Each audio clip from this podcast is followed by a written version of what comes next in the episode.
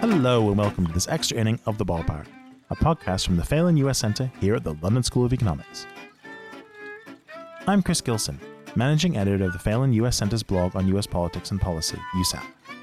For this extra inning of The Ballpark, I spoke to James Morrison, who is an associate professor in the Department of International Relations at LSE and a centre affiliate of the Phelan US Centre. James Morrison joined us on the 28th of June 2022 to discuss his new book, England's Cross of Gold Keynes, Churchill, and the Governance of Economic Beliefs. Can you give us, uh, our listeners, a quick overview of your new book, England's Cross of Gold Keynes, Churchill, and the Governance of Economic Beliefs, and its key messages? So, this is a book about the attempts by the UK to try to rebuild the international economic system after the devastation of the First World War. Now, before the war, there had been this thing called the gold standard, the international gold standard system, and London had really been at the center of that system. And a lot of people thought that this was a wonderful way to organize the economic system and encourage all kinds of economic integration, free trade, shared prosperity, globalization, and so on. So then, when the war came and disrupted this system, the UK led the charge to try to roll the clock back, as it were, to the pre war organizational scheme. The Chancellor of the Exchequer in the UK, the sort of Secretary to the Treasury at the time, was Winston Churchill.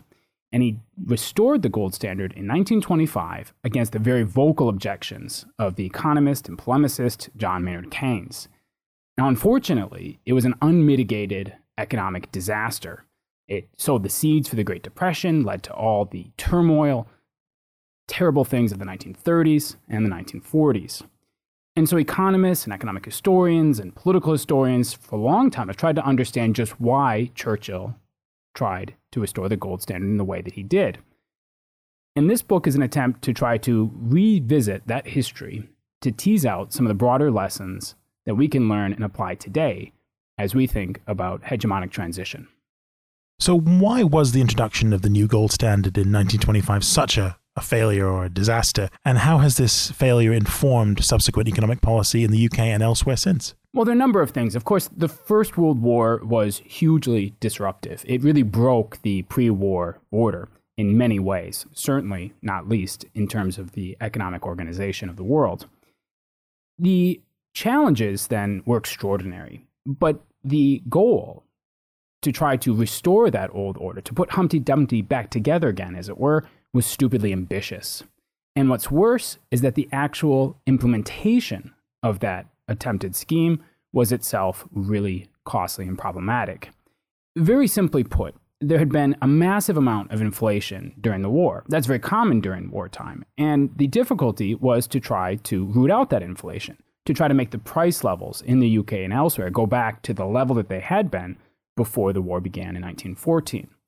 Now, as if that weren't bad enough, they decided they were going to try to do this very quickly and using extreme amounts of austerity. And they did this for some understandable reasons. They really thought that they needed to do this, that this would work.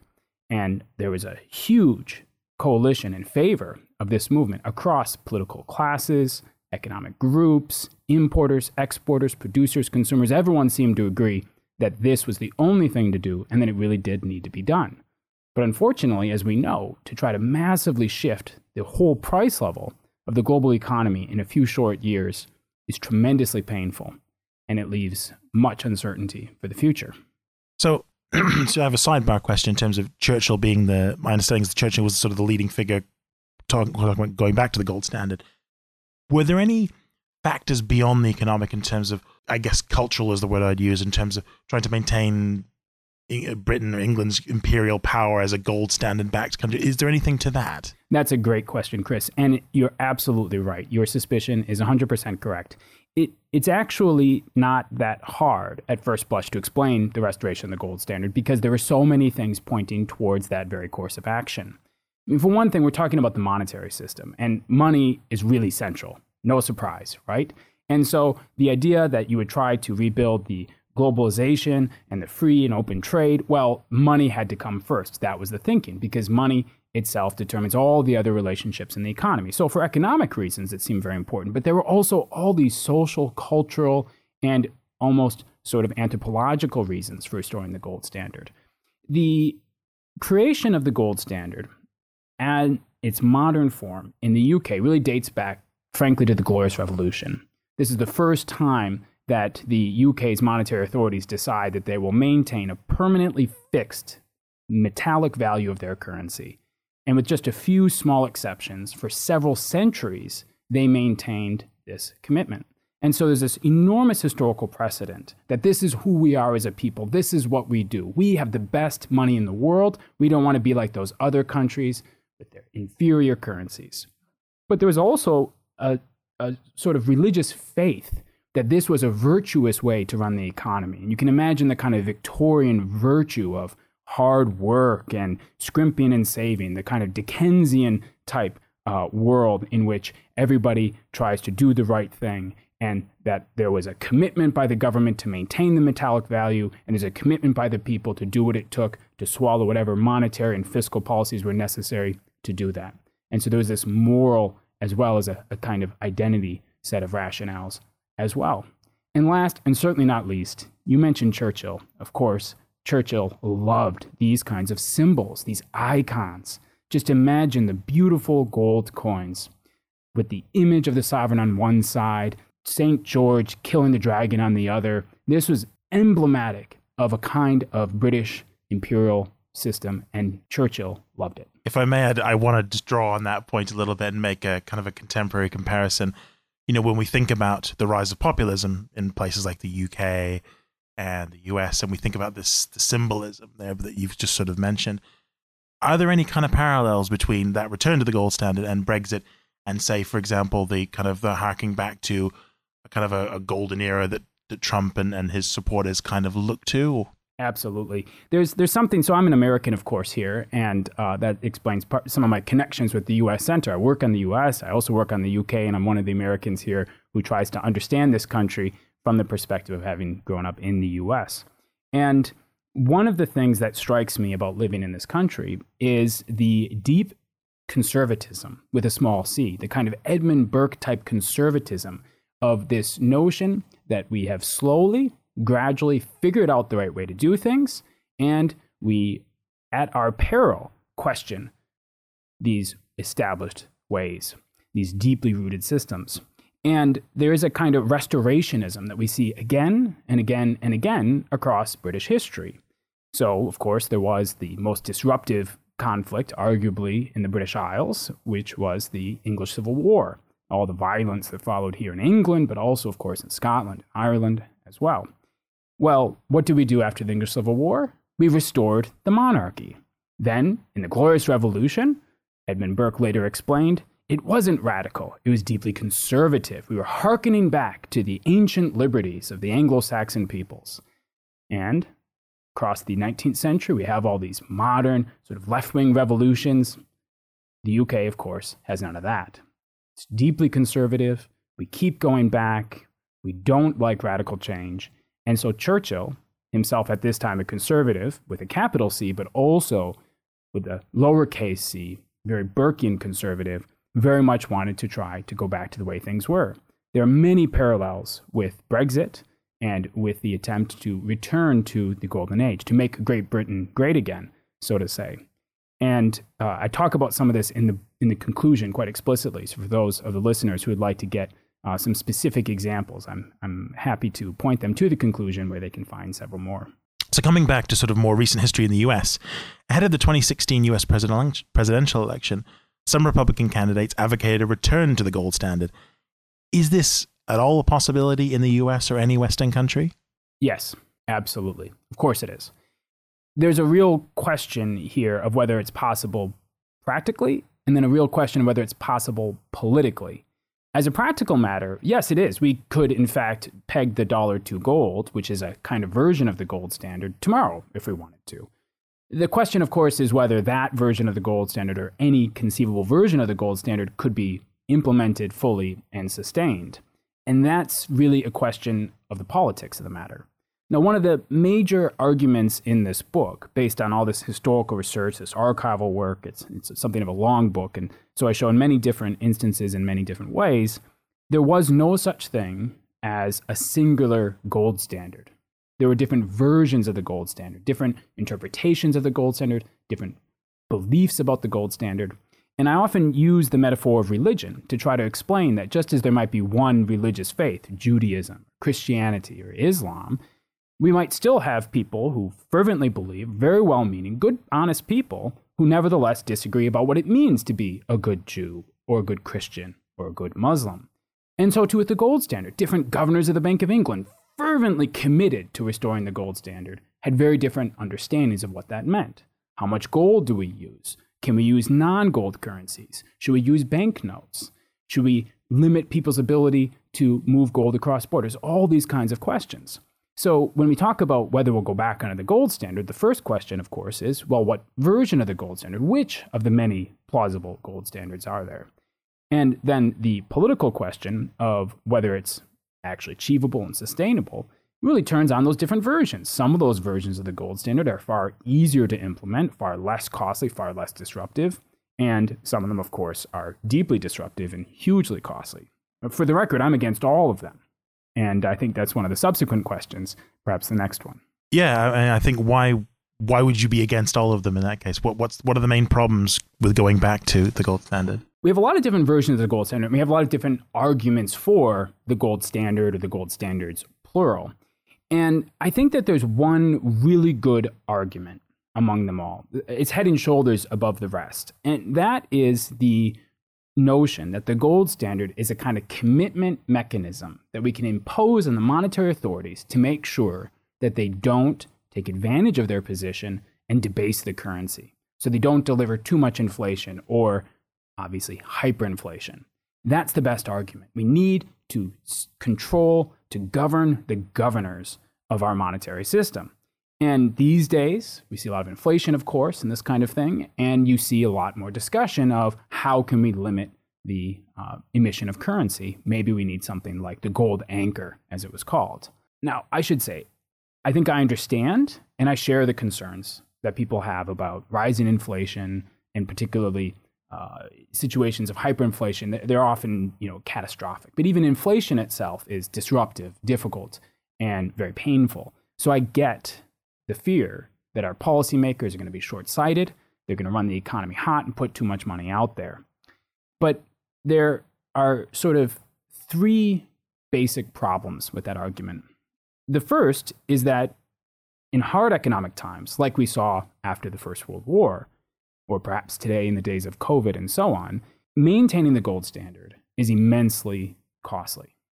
Imagine if we only used gold coins, we would have to print, mint all this gold and emit it all over the economy. It's going to force massive adjustments in moments when we already have disrupted supply chains, we already have difficulties with, with the war in Ukraine, and so on. Now, of course, Maynard Keynes made this argument, but so too did sort of more conservative figures, most famously Milton Friedman, and at some points, maybe even Friedrich Hayek. I mean, Milton Friedman and Anna Schwartz said that this, the restoration of the gold standard, was a major factor in the Great Depression. Robert Mundell, in his Nobel Prize address, went even further, saying not only did this cause the Great Depression, but it actually led to the Nazi Revolution and to the Second World War. This is in Mundell's Nobel Prize address.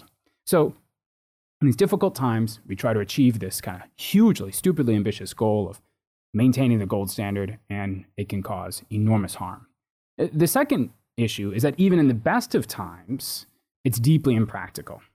So, what do we mean by the gold standard? Do we mean that all units of currency are gold? Well, that is extremely difficult to imagine operating. Try going to the closing on a house and showing up with the payment in gold coins. You'd need a wheelbarrow, and you'd probably be the subject of an attack uh, and a robbery on the tube.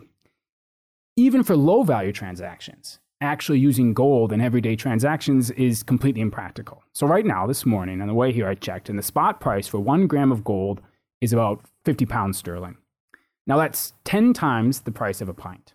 So, what we're saying is that if you had a gold coin that you would use to go and buy a pub, pint at the pub, you would need one with one tenth of one gram. Or if you wanted to buy a candy bar from the Sainsbury's, you would need one that's one one hundredth of a gram of gold. I'm not even sure it's possible to make a coin that small. And if you are making a coin that small, how can anybody know without a microscope that it's a real legitimate coin? Well, maybe we could mix it. We could have an alloy, which is what we often do with gold coins. But if we're just talking about one one hundredth of an ounce of gold to buy 50p candy bar, how can anybody know if that coin has any gold at all in it? It could easily just be the base metal. So it's just impractical, even in good economic times. Now, remember that the whole point of using gold is because we don't trust the monetary authorities. But if they can get away with things because it's so impractical to actually check whether our currency has gold in it, we're not really able to limit their authority. And this takes us to the last, the third and most important point. The gold standard does not discipline the monetary authorities. Not in theory, I mean in practice. If we actually look at the operation of the gold standard, the monetary authorities enjoy enormous discretion when they are operating the gold standard system. Take the UK before the First World War and then after they restore it. Before the First World War, the coverage rate of gold to non gold currency was about 67%, two thirds. Then they restore the gold standard in 1925, and now the coverage rate of non gold to gold currency is 33%. It's half. And yet, this is key, the spot price of gold in London is the same in both periods. So evidently, they were able to double the money supply without actually affecting the London gold price. That's a huge range of discretionary authority. So we have all the limitations, all the difficulties, all the costs, and perhaps even more important than that, we think that we're controlling the monetary authorities, but when we look at the history, we didn't control them. So we have false hope, and it takes our eye off the prize, which is to actually try to keep them accountable rather than relying on this fictional gold standard myth. Now, in the summer of 2022, we're seeing unprecedented inflation and economic pressure in societies across the globe. How can research like yours that looks at sort of economic and monetary history, how can that inform us about what's going on now and how we might begin to tackle some of these problems? Well, I think that it should help us cultivate a certain degree of humility.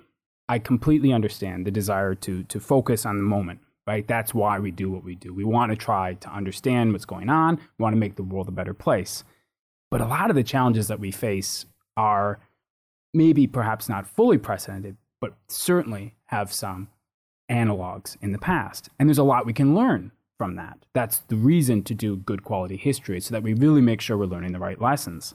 One of the dangers that we see today is that as inflation increases, we see more and more policymakers, including more serious policymakers, thinking about whether we need to return to something like the gold standard to try to limit the monetary authorities.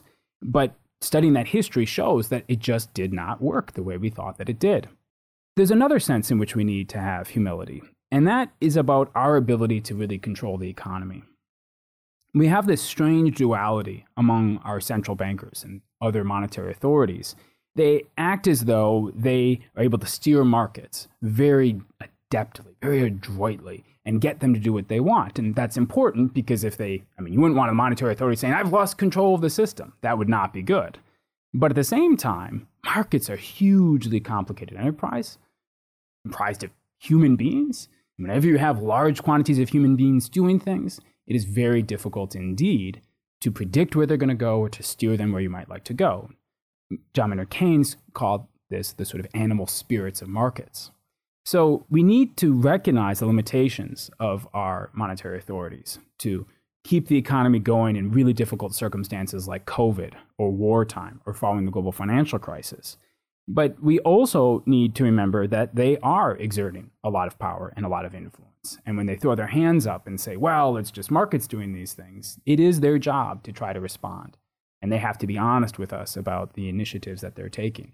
The inflation we have today is probably almost certainly in some part related to all the policies we've had over the last decade, since 2008. And it will be the responsibility of the monetary authorities to try to find a reasonable, humane way to keep a lid on inflation so that we don't get the situation to spiral out of control. Unfortunately, they're going to have to do it with their brains, using hard work and discussion, honest and open discussion between markets and the governors, the Bank of England, Federal Reserve, and so on and of course the policymakers in the legislatures. They're not going to be able to just rely on some simple tool, some simplistic device like a gold standard to solve this immensely difficult political problem. This is just a, a, an opportunity if you want to say anything more about the book, or if, if I've missed anything out in the questions, or indeed any other projects you, you've got coming up that you'd like to talk a bit about? Well, I'll say uh, about the book. So the book is it is quite long. It is very detailed, particularly in the middle parts. That's obviously necessary. That the empirical material, all that archival work, that is the basis on which I make the claims and come to the conclusions. I did not expect to find what I found, and so um, there is a direct connection between the things I say in the first parts of the book, in the introduction, and in the conclusion. But my recommendation is for people who are not experts in the 1920s financial system, they probably don't need to wade too deep into those middle parts. There's a, nice discussion, I think, at the beginning of the book, which tries to explain why this matters, what happened, and the overall gist of the argument. Then in the second chapter, I try to explain uh, how this relates to existing bodies of scholarship and the ways that we think about international relations more broadly. In particular, I make arguments here about the importance of actors' beliefs as opposed to material interests. And I think it's a really good case to think about this classic discussion of beliefs and ideas versus material interests, because we're talking here about something which is so much about material reality, economic policy, money. And so it's a great sort of playground for us to explore. So, those who might like to think a little bit about those big questions of ideas versus material variables, the second chapter is a great place. And then all the contemporary discussion about role that belief plays in political economy more generally, the analogs to Brexit, those kinds of things. Those are all in the conclusion. So when my mom got a copy of the book, she said, "This is a this is a long book. There's a lot in this." I said, "Don't worry, mom. Read chapters one, two, and the conclusion, and you'll get what you need to get from it." So that would be my advice to anybody who doesn't want a very deep dive into the 1920s. That's brilliant. Thank you so much, and thank you so much for speaking us at the ballpark today. It's absolutely my pleasure. Delighted to be a part of this great podcast. James Morrison is an associate professor in the Department of International Relations at LSE. And that's it for this extra inning of the ballpark. Thanks so much to James Morrison for joining us in this episode. This extra inning was produced by Chris Gilson and Anderson Tan. To listen to all our previous episodes, just enter LSE Ballpark into your search engine of choice. You'll find us. We're free to listen to, and unlike lots of other podcasts, we're ad free. We'd love to hear what you think about the show. Email us any feedback at uscenter at lse.ac.uk, or you can send us a tweet at lse underscore us. And tell your friends about us. The content and opinions expressed in this podcast do not reflect those of the Phelan US Centre or the London School of Economics. Thanks so much for listening, and we'll see you next time.